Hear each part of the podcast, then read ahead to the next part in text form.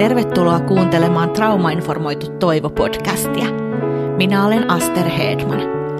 Nyt keskustellaan traumoista, toipumisesta ja toivosta.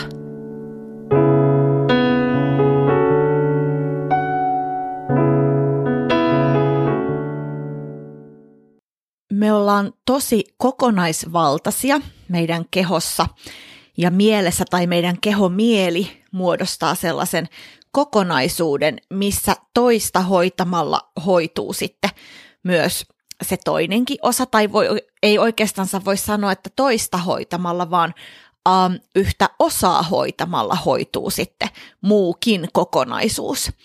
Ja mä luulen, että jokainen kuulija tietää sellaisia tilanteita, missä joku yllättävä reaktio tai jonkun yllättävän uutisen kuuleminen on saanut aikaan kehollisia tuntemuksia. Ja jotta me voitaisiin hoitaa meidän kehomieltä, niin siihen on kehitetty erilaisia menetelmiä tai tällaisia, tällaisia tapoja. Me just kohta opitaan tässä podcastissa se, että psykofyysinen fysioterapia, mitä tämä podcast käsittelee, ei ole nimenomaan niin kuin menetelmä sinänsä. Mutta tota, tässä podcastissa käsitellään psykofyysistä fysioterapiaa ja sitä, miten se voi auttaa traumatisoitumisesta, psyykkisestä traumatisoitumisesta toipumisessa. Ja käydään läpi sitä, miten sitten erilaiset mm, tavat auttaa toipumaan psyykkisesti ja fyysisesti. Ja iso ilo vieraaksi saada vieraaksi tänne Karita Palomäki.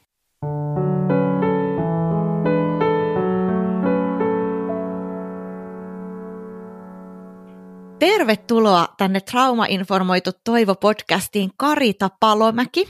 Sä oot psykofyysisen fysioterapian asiantuntija. Mahtava saada sut tänne. Kiitoksia, Aster. Ja kertoisitko vielä lyhyesti, että enemmän, että kuka sä olet ja mitä sä teet?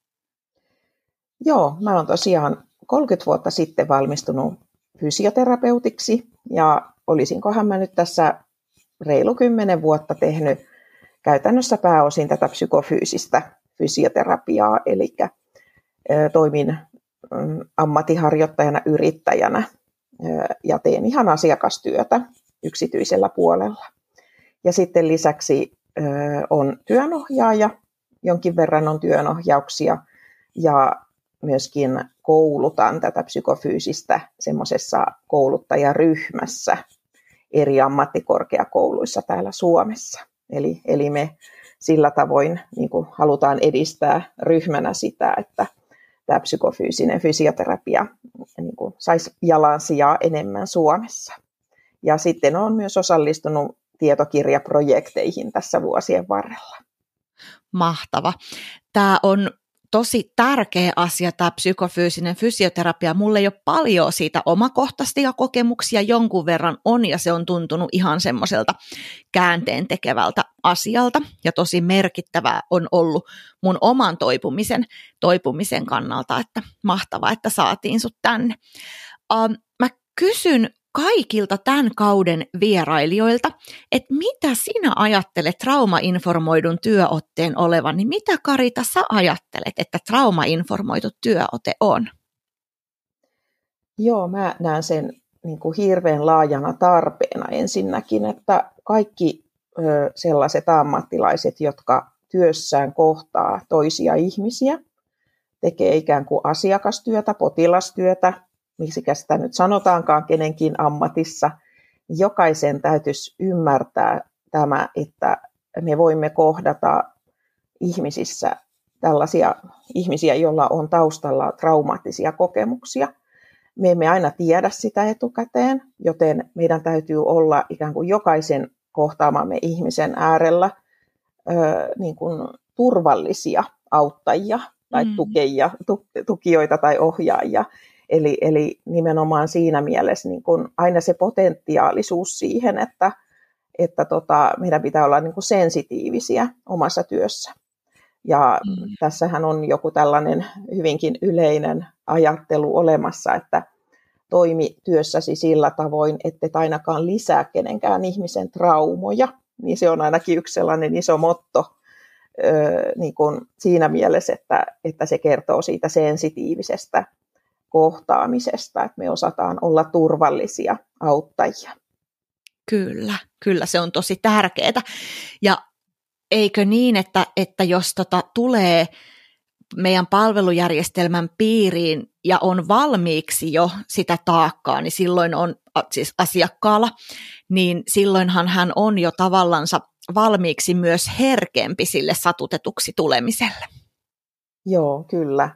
Ja itsekin kun toimin, toimin mm, aika pitkälti kipupotilaiden kanssa ja ei ehkä ihan lähtökohtaisesti perinteisesti olla ajateltu, että ihminen, joka tulee kivun vuoksi, fyysisen kivun vuoksi vastaanotolle, että hänellä olisi siellä traumataakkaa, mutta kyllä se, kyllä se niin kuin aika tyypillisesti on nähtävissä, että siellä on sellaista ylivireyttä, varovaisuutta tai sitten toisaalta sellaista, miten mä sanoisin, ihan oikeutettuakin vihaisuutta tai pettymystä siitä, että ei ole tullut aikaisemminkaan kohdatuksi hyvin siellä terveydenhuollossa, mm. joten saattaa epäillä niin kuin seuraavaakin auttajaa, että tämäkään ihminen ei osaa mua auttaa tai hän vähättelee tai jollain muulla tavalla kohtelee niin kuin huonosti. Ja, ja tota, toki joskus me tiedetään, että on, siellä on ihan tiedossakin olevia trauma, trauma-asioita elämässä ja elämähistoriassa, että se on toki mahdollista, mutta ehkä munkin työssä eniten on niin, että se ei ole mullakaan lähtökohtaisesti tiedossa, mutta mä aistin, että ihmisellä voi olla hyvinkin paljon jotakin, kun hän on hyvin ylivirettynyt tullessaan mm. vastaanotolle. Sepä, sepä. Uh, mitä tämä psykofyysinen fysioterapia on? Tämä voi olla sanana tai käsitteenä ihan vieras monelle kuulijalle. Niin kerrot sä Karita, että mitä se on? Joo, tämä termi itsessään on ensinnäkin, ehkä se on hyvä avatakin, että, että psykofyysinen fysioterapia terminä on ehkä pääosin Pohjoismaissa käytössä. Eli se ei ole mikään maailmanlaajuinen termi tai käsite tai nimike sinänsä, vaan enemmänkin on erilaisia niin kuin fysioterapian suuntauksia, niin Pohjoismaissa on vähän sellainen omanlainen suuntaus lähtenyt syntymään. Tuolla Keski-Euroopassa puhutaan enemmänkin käsitteellä fysioterapia mielenterveystyössä, mm-hmm. mutta esimerkiksi itsekin kun toimin, ehkä puolet mun asiakaskunnasta on tuki- ja liikuntaelin ongelmaisia, niin silti mä teen psykofyysistä fysioterapiaa siellä tuki- ja liikuntaelin ongelmien parissa. Eli me ollaan haluttu niin kuin ajatella se sellaisella niin kuin laajempana käsitteenä, että se ei pohjaudu vain siihen, että me toimittaisiin siellä mielenterveyssektorilla, mutta se on osa sitä psykofyysistä fysioterapiaa. Eli, eli käytännössä sanoisin sen, että me ollaan siis kaikki aina fysioterapeutin peruskoulutuksen käyneitä, ja sitten yleensä on jo pitkä työkokemus ihan sieltä normaalin fysioterapian puolelta, kun ha, sitten hakeudutaan näihin täydennyskoulutuksiin. Eli tämä psykofyysinen fysioterapia on sitten täydennyskoulutus ja viitekehys siihen, että me pyritään niin kuin auttamaan, hoitamaan ihmistä mahdollisimman kokonaisvaltaisesti, keho, mieli ja se psykososiaalinen aspekti, niin kuin kaikki yhtä aikaa mukana. Joo. Mitä, mitä vaikka, jos sä kertoisit jonkun mallikäynnin, että jos tulisi vaikka – joku nuori vastaanotolle, jolla on monenlaisia kipuja ja särkyjä, ja sä vaikka tietäisit, että hän kärsii voimakkaasta ahdistuneisuudesta myös, niin mitä, mitä sitten siellä ruvettaisiin tekemään siellä psykofyysisessä fysioterapiassa? Joo, kyllähän se ihan tärkein asia on muodostaa semmoinen luottamussuhde tähän nuoreen ihmiseen ja, ja siinä mielessä niin kun juurikin nämä tämmöiset, mitä tuolla traumapuolella on jo ehkä tuttuja termejä, jos on perehtynyt, niin tämmöinen ää, niin kuin, polyvakaaliteoriaan pohjautuva tämmöinen ää, toimintatapa. Eli, eli me pyritään saamaan se turva ihmiselle, joka mm. tulee meidän vastaanotolle. Ja siinä juurikin se, että sä oot opiskellut psykofyysistä fysioterapiaa, niin sä ymmärrät, mitä se on, sä ymmärrät oman säätelyn merkitystä, koska se on osa sitten sitä, mitä siinä suhteessa ja siinä hoidossa tapahtuu, siinä terapiassa tapahtuu.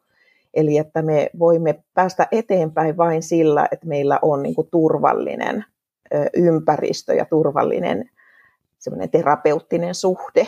Se on aina niin kuin ensimmäinen askel, että me päästään eteenpäin.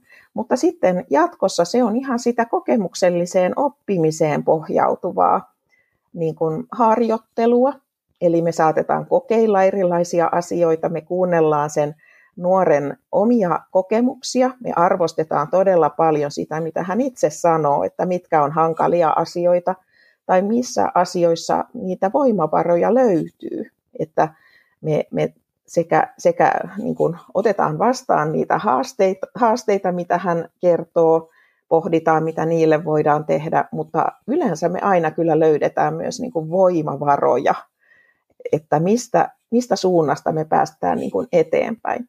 Eli se kokemuksellisen oppimisen prosessi on tietyllä tavalla sitten se keskiöasia, että kahden ihmisen kanssa ei me tehdä niin kuin ihan samoja asioita, vaan me lähdetään siitä mun asiakkaan niin kuin omasta kokemuksesta ja siitä, että me kokeillaan erilaisia hermoston säätelyn keinoja ja sitten nimenomaan kunnioitetaan sen nuoren omia kokemuksia, että mitkä hän itse kokee hyväksi ja edetään sitten sen mukaan taas eteenpäin.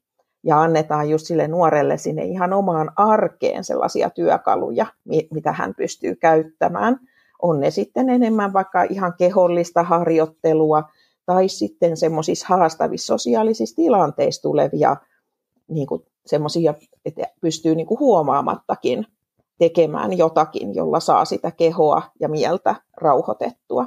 Eli me kyllä viedään sitä asiaa aina sinne arkeen asti sitten, että miten ihan konkreettisesti voisi toimia siellä omassa arjessa niissä haastavissa tilanteissa, jos on vaikka ahdistuneisuutta tai vähän paniikkioiretta tai jotain tämän tyyppistä, niin, tai sitten tämmöisiä hengityshaasteita, puhutaan niin kuin toiminnallisista hengitysongelmista, tulee vaikka hyperventilaatiota tai tämmöistä mm. ylihengittämistä, joka itsessään myös voi jopa tuottaa lihaskipuja, eli, eli ei ole yhtään tavatonta, että siellä voi myös olla kipu, kipuongelmaa silloin nuorilla, niskahartia, rintakehä vatsavaivoja kun, ja päänsärkyjä, ne on ehkä ne tyypillisimmät, kun tuota, niin siellä voi olla sitä stressiin linkittyvää ahdistuneisuutta myös samaan aikaan.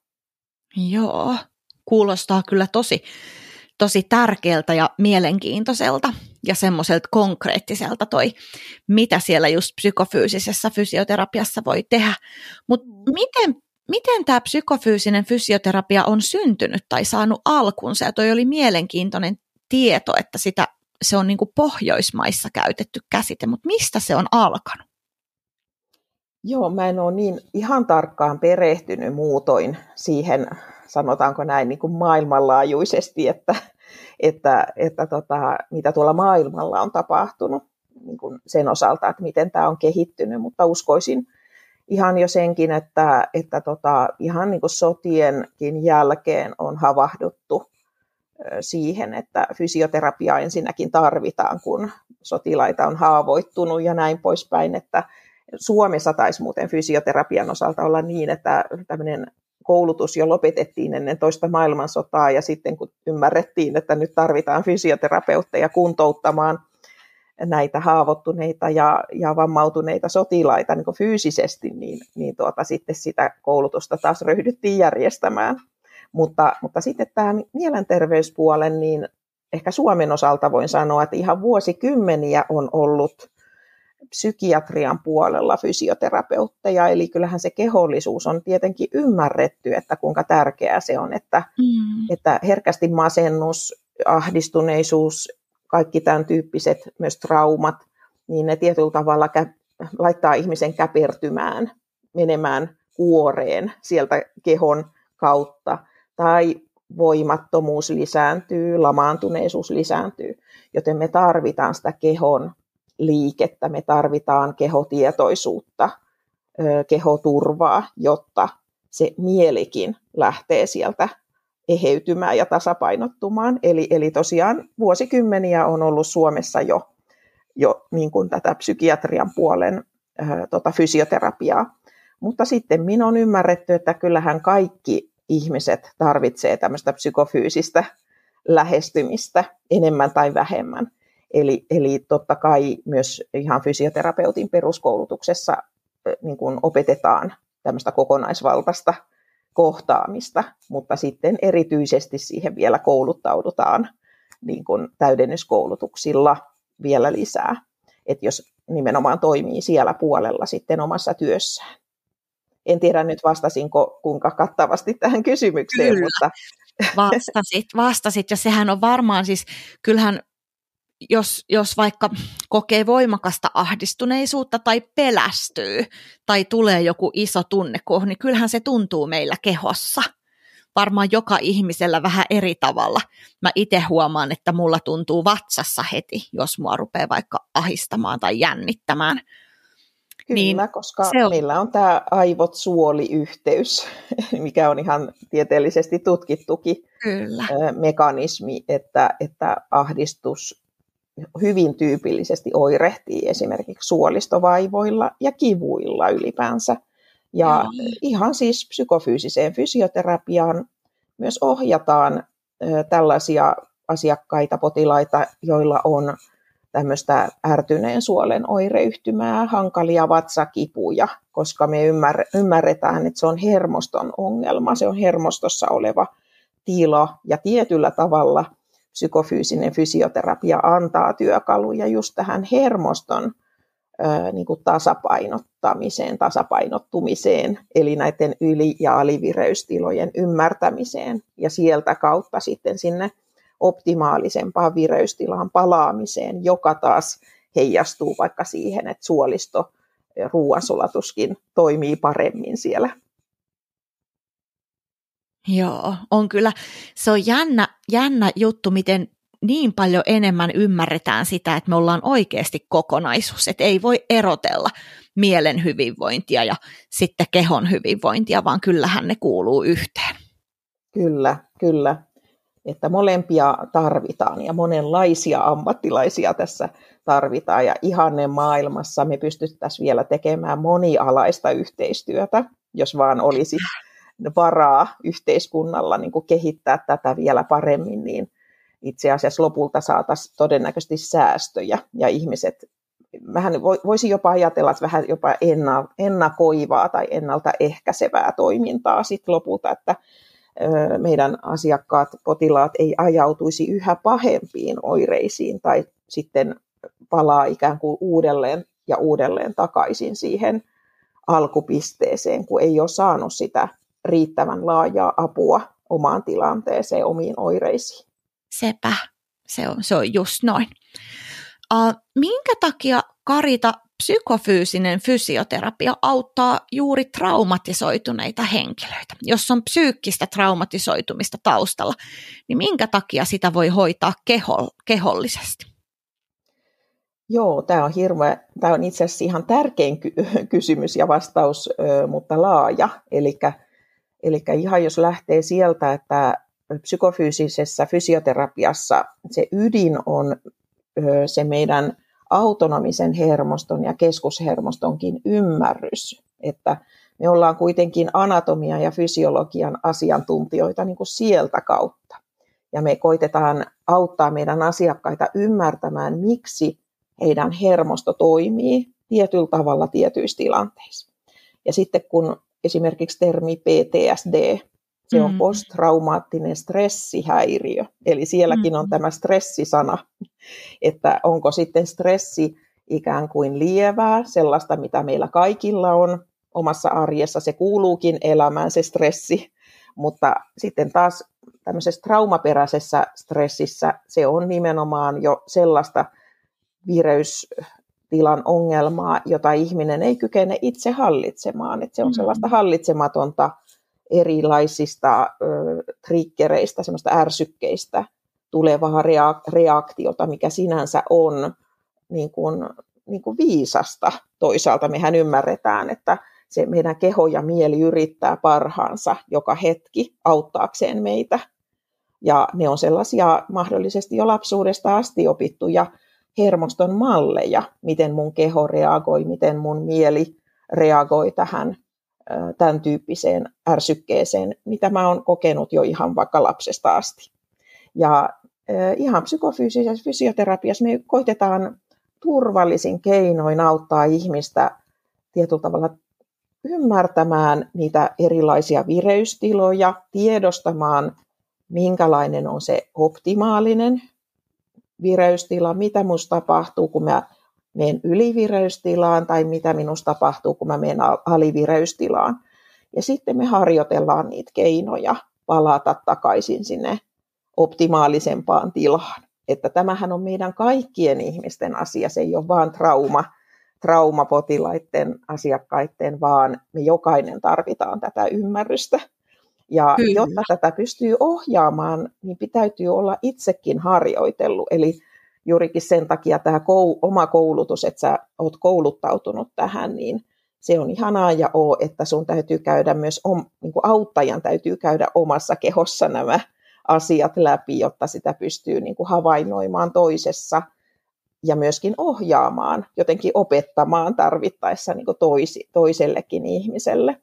Ja sitten tämä trauma vielä näyttäytyy ihan siinä, että sehän niin kuin tietyllä tavalla tiedetään, että trauma ei välttämättä parane sillä, että mä puhun siitä koko ajan siitä traumakokemuksestani, vaan mä tarvitsen ikään kuin siellä kolmiaivoteorian pohjalta niin kuin prosessointia alhaalta ylös myös. Mm. Eli se tarkoittaa just sitä niin kuin meidän näiden automaattisten selviytymismekanismien purkamista tai uudelleen opettamista, jotta mä pääsen ikään kuin jäsentämään siellä kognitiivisen systeemin kautta, ajattelun kautta myöskin sitä, mitä mulle on tapahtunut tai mitä, miten mä voisin toimia jatkossa.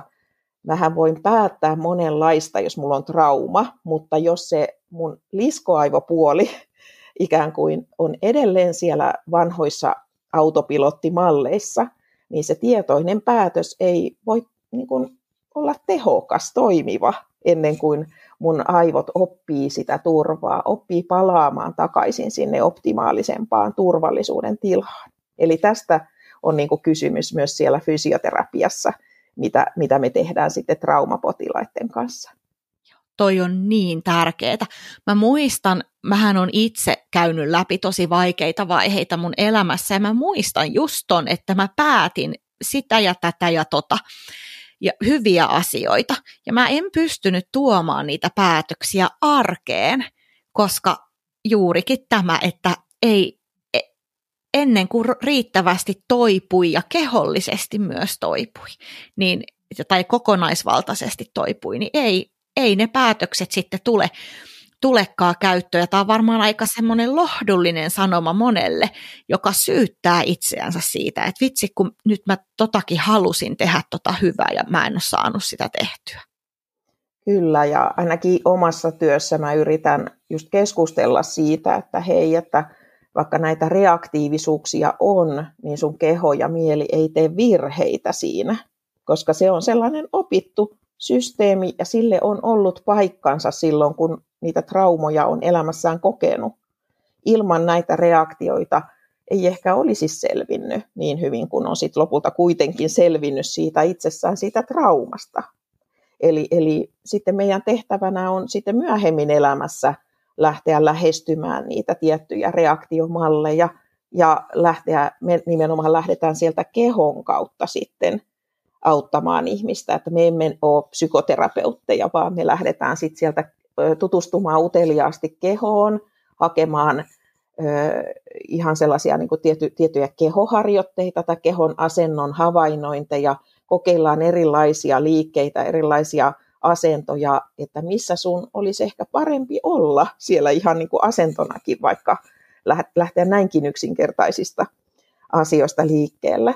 Mutta sitten myöskin se vuorovaikutus siinä terapiassa on yksi niin kuin terapeuttinen menet, niin kuin osa, osa-alue, että miten me yhdessä vuorovaikutetaan ja että se on turvallista. Ja, ja mahdollisesti voidaan sitä kautta auttaa tätä asiakasta rohkaistumaan uusiin, kokeilemaan uusia asioita siinä terapiassa, koska mehän tiedetään, että se myös niin kuin laventaa sitä meidän sietoikkunaa, kun me uskalletaan olla välillä uteliaita, rohkeita, kokeilla uusia asioita, ehkä vähän leikkisyydenkin kautta, että, että se terapia voi todellakin niin kuin sisältää hirmu monenlaisia asioita, että ei voi tämmöisessä niin kuin lyhyessä ajassa edes avata, mitä kaikkea se voi sisältää.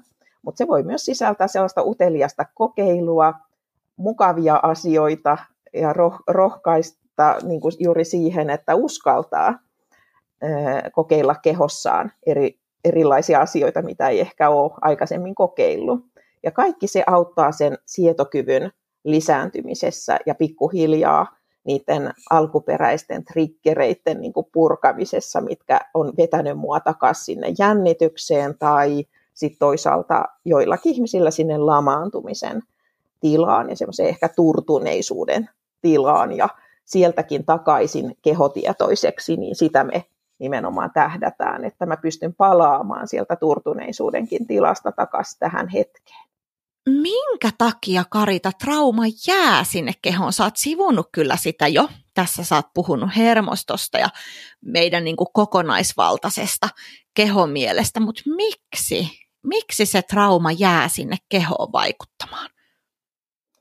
No mm, siinä tietenkin me voidaan ajatella just tällaisia komplekseja traumoja tai, tai mm, niin kuin nimenomaan vaikka sellaista tilannetta, että – me ollaan lapsesta, ihan pienestä lapsesta asti jouduttu olemaan varuillamme, ylivirittyneitä, koko ajan tarkkaavaisia siitä, että onko kaikki hyvin mun elinympäristössä. Kaikilla ei ole ollut turvalliset vanhemmat tai on voinut olla koulukiusaamista tai jotain sellaista, joka niin kuin on aiheuttanut jatkuvaa varuillaan olon tarvetta. Ja tämmöisen seurauksena se hermosto oppii siihen, että mun täytyy olla koko ajan missä vaan, milloin vaan, mun täytyy olla niin kuin tarkkana, että mitä vain voi tapahtua. Et, et en voi olla oikein missään niin kuin rento tai turvassa. Ja mitä ne tapahtumat sitten on, niin ne voi olla mitä tahansa. Yksittäisiä isoja tapahtumia tai jatkuvaa sellaista varuillaanoloa. Mutta jotainhan siellä yleensä on, pohjalla, miten se hermosto oppii tämän jatkuvan virittäytymisen. Ja sitten sieltä saattaa niin kuin nimenomaan nousta joitain tiettyjä aistimuksia, tiettyjä asioita, mitä meidän aivot ottaa vastaan, jotka sit aivot tulkitsee uhkaaviksi ja pelottaviksi. Mm-hmm. Ja kun mä taas kohtaan näitä kipupotilaita, joilla on hyvin, hyvin haastavia pitkäaikaisiakin kipuja, niin heille myös se kipu on ikään kuin jäänyt sellaiseksi uhkamerkiksi. Eli, eli aina kun jokin tuttu asia, mistä mulla on ennen tullut kipua, niin, niin mun aivot jo tulkitsee niin kuin hyvinkin nopeasti sen, että kun se sama aistimus tulee uudestaan tai sama kehon asento jopa on minulla tässä hetkessä, niin aivot sytyttää jo sen kipujärjestelmän varmuuden vuoksi sieltä päälle. Eli siellä ei aina tarvitse olla mitään sellaista selkeää fyysistä löydöstä, mutta se kipu itsessään on aina totta tälle ihmiselle. Niin siinä mielessä myöskin kipu ja trauma niin kuin muistuttaa toisiansa silloin, kun kipu kroonistuu, pitkittyy. Niin, niin, ja kipu, mä ajattelen myös näin, että jos sä koet voimakasta kipua, niin se on itsessään jo traumatisoiva kokemus. On. Että sulla on valtavan kovaa kipua. Sä oot siellä hätätilassa, kehon ja aivojen tasolla ja hermoston tasolla siis, niin, niin tuota, se on myös sellainen, että mä, mä koin itse sen todella tärkeäksi niin kuin oman ammattikunnan suuntaan niin kuin tuoda tätä tietoutta, mutta toki myös ihan kaikille, on sitten kyse ammattilaisista tai kenestä tahansa, koska kipu on niin yleistä meillä, että ihan siis pitkittyneistä kivuista Suomessa noin sanotaan yli miljoona ihmistä kärsii pitkittyneistä kivuista Suomessa. Että tämä ei ole ihan mikään pikkujuttu. Mm-hmm. On tosi iso luku. Tässä on tullut tosi monia tosi tärkeitä asioita esille. Multa on kysytty, siis podcastin kuulijat on, on sanonut, että, että se avaisi vielä enemmän heil, niin kuin heidän ymmärrystä, jos olisi jotain esimerkkejä siitä, että miten vaikka mikäkin sitten näissä podcasteissa käsitelty asia on auttanut jotain ihmistä tai auttanut joissain tilanteissa paranemisessa tai toipumisessa, niin onko sulla Karita jotain esimerkkiä nimetöntä, mitä sä voisit kertoa tästä ja tavallaan havainnollistaaksesi sitä, että miten psykofyysinen fysi- fysioterapia on auttanut traumatisoitunutta henkilöä? Joo, tosiaan, että vaikka ei ole olemassa kahta samanlaista ihmistä sinänsä, että, että ei ole mitään sellaista tietynlaista niin kuin punaista lankaa tai semmoista tietynlaista polkua, että kaikkien ihmisten kanssa edettäisiin tietyllä tavalla tai tietyssä järjestyksissä tai hyödynnettäisiin tiettyjä menetelmiä, niin, niin silti ehkä voisin avata niin kuin jonkun sellaisen yleisen mallin, mitä, mistä ehkä pääsisi kuitenkin mm-hmm. eteenpäin. Ja ihan ensimmäisenä täytyy just mainita tämä, että psykofyysinen fysioterapia ei ole menetelmä, mutta se saattaa sisältää menetelmiä. Eli, eli nimenomaan se, että meillähän on ihan niin kuin fysioterapeuttisia menetelmiä, mitä voi psykofyysisesti käyttää, esimerkiksi BBAT, Basic Body Awareness terapiamenetelmä, mikä on sellaisen kehotietoisuutta edistävä, kehoturvaa edistävä. Siellä on valmiita harjoitteita, liikkeitä, vuorovaikutusharjoitteita ynnä muita, mitä hyödynnetään siinä, siinä osana fysioterapiaa. Ja sitten meillä on fysioterapian ulkopuolisia menetelmiä, mitä voi hyödyntää. Joogatyyppistä harjoittelua, TRE-menetelmää ja niin poispäin. Ja sitten tietenkin ihan manuaalistakin, faskia-hoitoa ynnä muuta.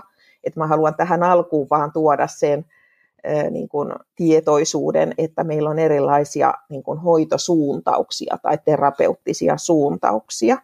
Mutta sitten se, että mitä, mikä siellä, niin kuin siellä pohjalla niin kuin tulisi olla, niin on se, että me ensinnäkin, jos mä mietin ensimmäistä käyntiä, kun traumapotilas tulee vastaanotolle, niin siellä tapahtuu tosi paljon sellaista nonverbaalia, että se on myös sitä terapeuttista, että mä esimerkiksi kuuntelen, mä annan tilaa asiakkaalleni niin kuin tulla kuulluksi siinä, siinä niin kuin ensimmäisellä käynnillä. Me ei kiirehditä mihinkään tutkimuksiin tai mittauksiin, sellaista ei käytännössä ainakaan minä en tee lainkaan, että mä lähtisin niin kuin arvioimaan ryhtiä tai, tai liikkeitä tai mitään, vaan enemmänkin mä annan sen asiakkaan kokemuksen tulla keskiöön. Ja sitten me saatetaan mennä vaikka niin, jos asiakkaalle on hyvä, hyvä, niin hän voi mennä pötkölleen siihen hoitopöydälle, jos se on hänelle sopiva. Eli aina kunnioitetaan myös asiakkaan rajoja. Eli jos esimerkiksi se asento ei ole sopiva asiakkaalle, siihen ei mennä. Ja me myös kysytään aina lupakosketukseen. Eli, eli se on nimenomaan äärimmäisen tärkeää trauma potilaan kohtaamisessa, että me ei vaan tulla ja kosketeta, vaan me aina kerrotaan, mitä on seuraavaksi tapahtumassa. Ja että se mun asiakas saa itse päättää, että onko tämä hänelle ok vai ei. Ja hän saa myös kesken jonkin asian kertoa, että nyt tämä ei tunnukaan hyvältä. Eli se luottamussuhde yritetään rakentaa sellaiseksi. Mutta palaan vielä siihen, että tosiaan me pyritään yhdessä tutkimaan sitä, että miltä se keho tuntuu. Mä en tulkitse asiakasta, vaan mä yritän auttaa asiakasta huomaamaan itse asioita omassa kehossansa. Joidenkin kanssa pystytään mennä hengitykseenkin, eli me sitten tutkitaan, että ihmetellään hengitystä, että mitä se on tällä hetkellä ja mitenköhän se hengitys muuttuu silloin, kun alkaa tulla jännitystä enemmän tai kipua esimerkiksi. Ja sitten me pohditaan, että mikäköhän tähän voisi auttaa, että löytyykö jotain keinoja.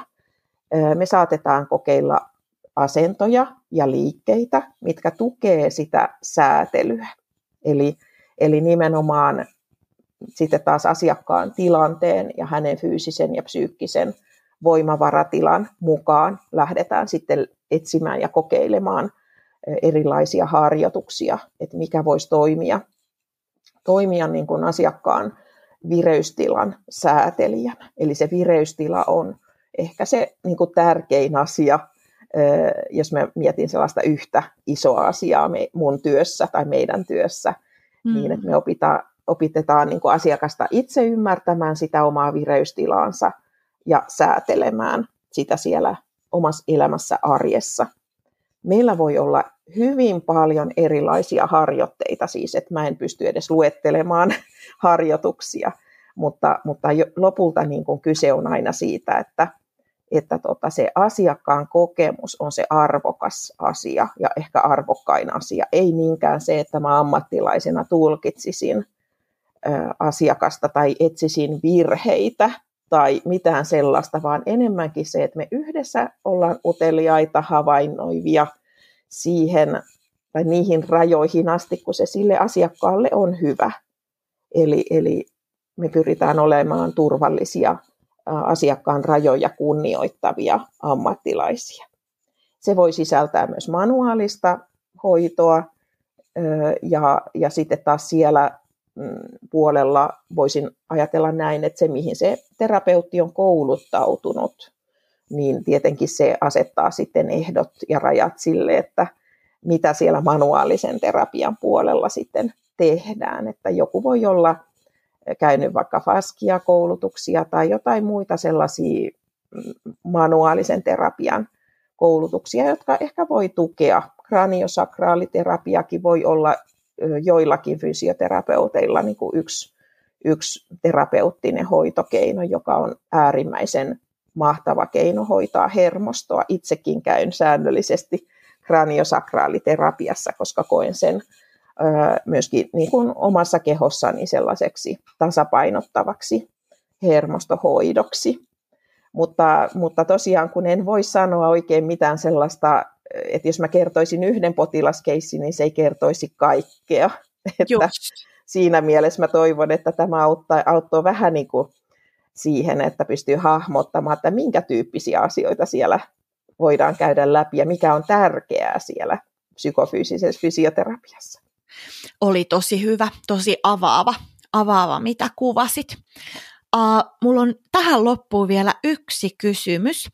Sä oot kuvannut paljon sitä, että psykofyysinen fysioterapia on niinku tietyllä tavalla psykoedukaatiota ja sitä, että tai tämmöinen mielikuva mulle tuli, että et, et harjoitellaan yhdessä asiakkaan kanssa tulkitsemaan ja tunnistamaan ja huomaamaan ja säätelemään sitä mm. omaa vireystilaa ja, ja sitten, että saadaan liikettä sinne kehoon.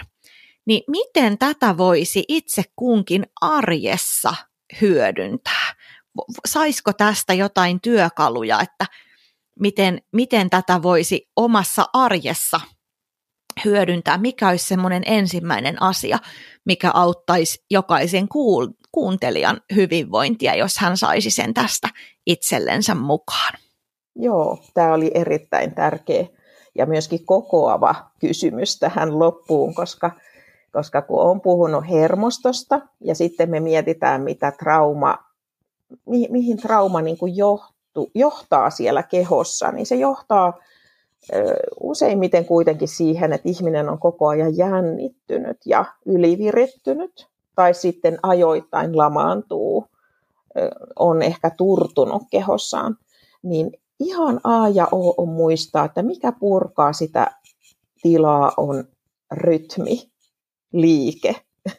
Et, eli ainahan ei pysty lähteä fyysisesti liikkumaan, mutta jos pystyy lähteä, niin kävely. Eli ei se sen ihmeellisempää ole kuin hakee jotakin itselle tuttua ja turvallista liikettä kehoon. Ja yksi meille ehkä tutuin liike on kävely itsessään. Se on myös vuorotahtista, joten se on ikään kuin aivoille herättelevää, kun siinä tapahtuu tällaista vuorotahtista rytmiä. Ja, ja sitten tietenkin, jos vaikka tykkää musiikista, niin voi laittaa musiikkia, omaa lempimusiikkia ja lähteä vaan vapaasti vaikka liikkumaan sen musiikin tahdissa kotona. Kukaan ei näe, sä saat ihan vapaasti käyttää omaa keholuovuuttasi siinä siinä tilanteessa. Ja sitten osalle ihmisistä ö, toimii hyvinkin hengitys, eli kaikille se ei toimi, si- siihen ei kannata itseään pakottaa, mutta jos esimerkiksi on kipupotilas, joka ei pysty ö, siinä hetkessä liikkumaan kivun takia, niin se kannattaa muistaa, että meissä on aina rytmiä meidän kehossa jo valmiina. Hengitys on jo yksi rytmi. Eli kun meille tulee kipu, niin me herkästi pidätetään sitä hengitystä. Ja sitten me saadaan se tila sieltä hermoston kautta tasapainotettua ainakin jonkin verran, kun me keskitytään siihen, että ei niin väliä kuinka hengitän, kunhan mä huomaan, että mä hengitän. Mm. Eli ei lähdetä laadu, laadullisesti yrittämään niin kuin mitään, että näin minun pitää hengittää, vaan huomaamaan sen, että mä oon pidättänyt hengitystä ja sitten mä voin lähteä tuomaan sitä au, au, avautumista ja palautumista sinne mun rintakehään tai vatsaan, että se pallean purjemainen liike pääsee toimimaan. Ja silloin me tiedetään, kun se toimii, niin sitten se vaagushermokin ikään kuin aktivoituu, kun me saadaan sitä hengitystä siellä jonkun verran mukaan. Ei mitään pakottamista, ei mitään täydellisyyden tavoittelua hengityksen kanssa, vaan pelkästään ajatella se rytminä, että sinne palautetaan se hengityksen rytmisyys, niin se jo riittää, koska ainakin omassa asiakaskunnassa tulee aika usein ensimmäiselle käynnille asiakkaita, he sanovat näin, että mä oon yrittänyt tehdä niitä hengitysharjoituksia, mutta kun mä en vaan osaa hengittää. Ja sitten mä sanon, että kyllä sä osaat hengittää, kun sä hengität ja elät ja liikut tässä. Eli me emme mene sellaisiin hengitystekniikoihin, vaan siihen ymmärrykseen, että se hengitys on aina muovautuva, mukautuva. Ja sitten kun meille tapahtuu jotakin, niin me voidaan vaan palauttaa se rytmi takaisin. Eli jos tästäkin meidän keskustelusta ottaa jonkin tärkeän asian esille, niin palauta kehoosi rytmiä. Keskity ja tiedosta, että sinun kehossasi on rytmiä ja se voi olla vain kävely, askellus, mitä tahansa sellaista, minkä itse koet hyväksi ja turvalliseksi itsellesi. Kuulostaa tosi tärkeältä ja nämä on monet, monet asiat, mitä tässä Traumainformoitu Toivo-podcastissa on käyty läpi, niin ne on äärimmäisen tärkeitä, ne on tutkimus, niin kuin, ne, on, ne on tutkittua tietoa ja sitten ne on tosi yksinkertaisia. Et jotenkin jotenkin se, se, että me voidaan palata näiden tärkeiden, tärkeiden asioiden pariin, se on, on ihanaa, että on olemassa psykofyysinen fysioterapia ja on ihanaa, että saat Karita kouluttamassa sitä. Ja tota, iso kiitos sulle siitä, että sä olit vieraana täällä Trauma Informoitu Toivo-podcastissa. Kiitos sinulle, kun kysyit, kysyit mukaan ja todella mahtavaa ollut päästä tähän ja tuoda tätä omaakin toiminta-aluetta tällä tavalla esille. Äärimmäisen tärkeää. Meidän, mä uskon, että meidän toipumisessa ja huomispäivän hyvinvoinnissa on todella merkittävää se, miten me tänään ollaan läsnä meidän kehossa ja miten me tunnistetaan niitä kehon eri tiloja. Joo, kyllä. Joo, kiitos Karita sulle. Kiitoksia.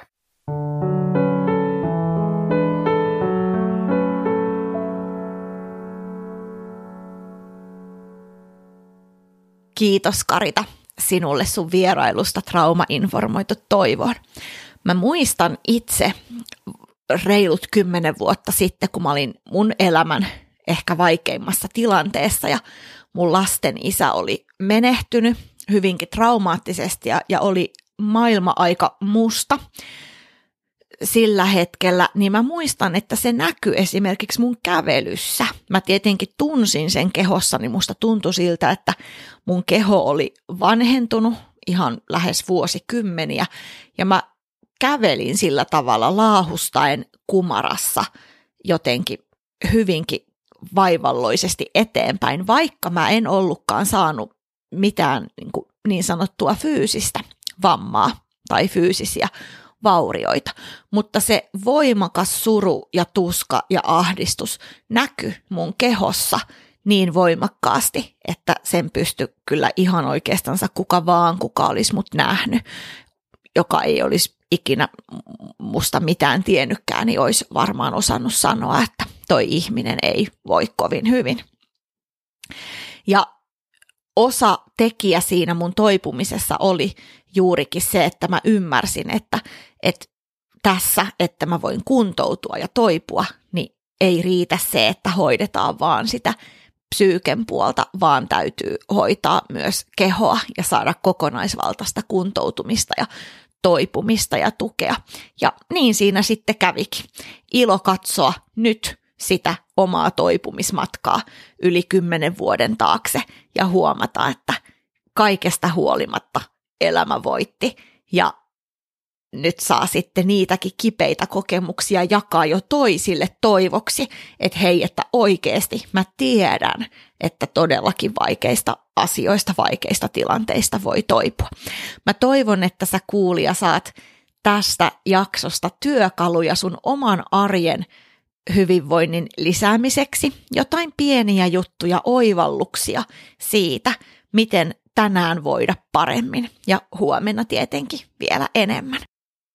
Laitahan viestiä tulemaan palautetta näistä podcasteista tai sitten toiveita siitä, että mitä sä haluaisit kuulla osoitteeseen aster at traumainformoitu.fi ja tota, katsotaan, että saataisiko me just sun toivejaksoa toteutettua.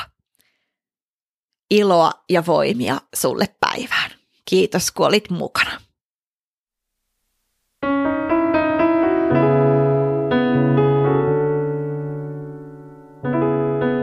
Kiitos kun olit mukana. Tsekkaa myös www.traumainformoitu.fi sekä Traumainformoidun toivon Facebook, Instagram ja muut sometilit.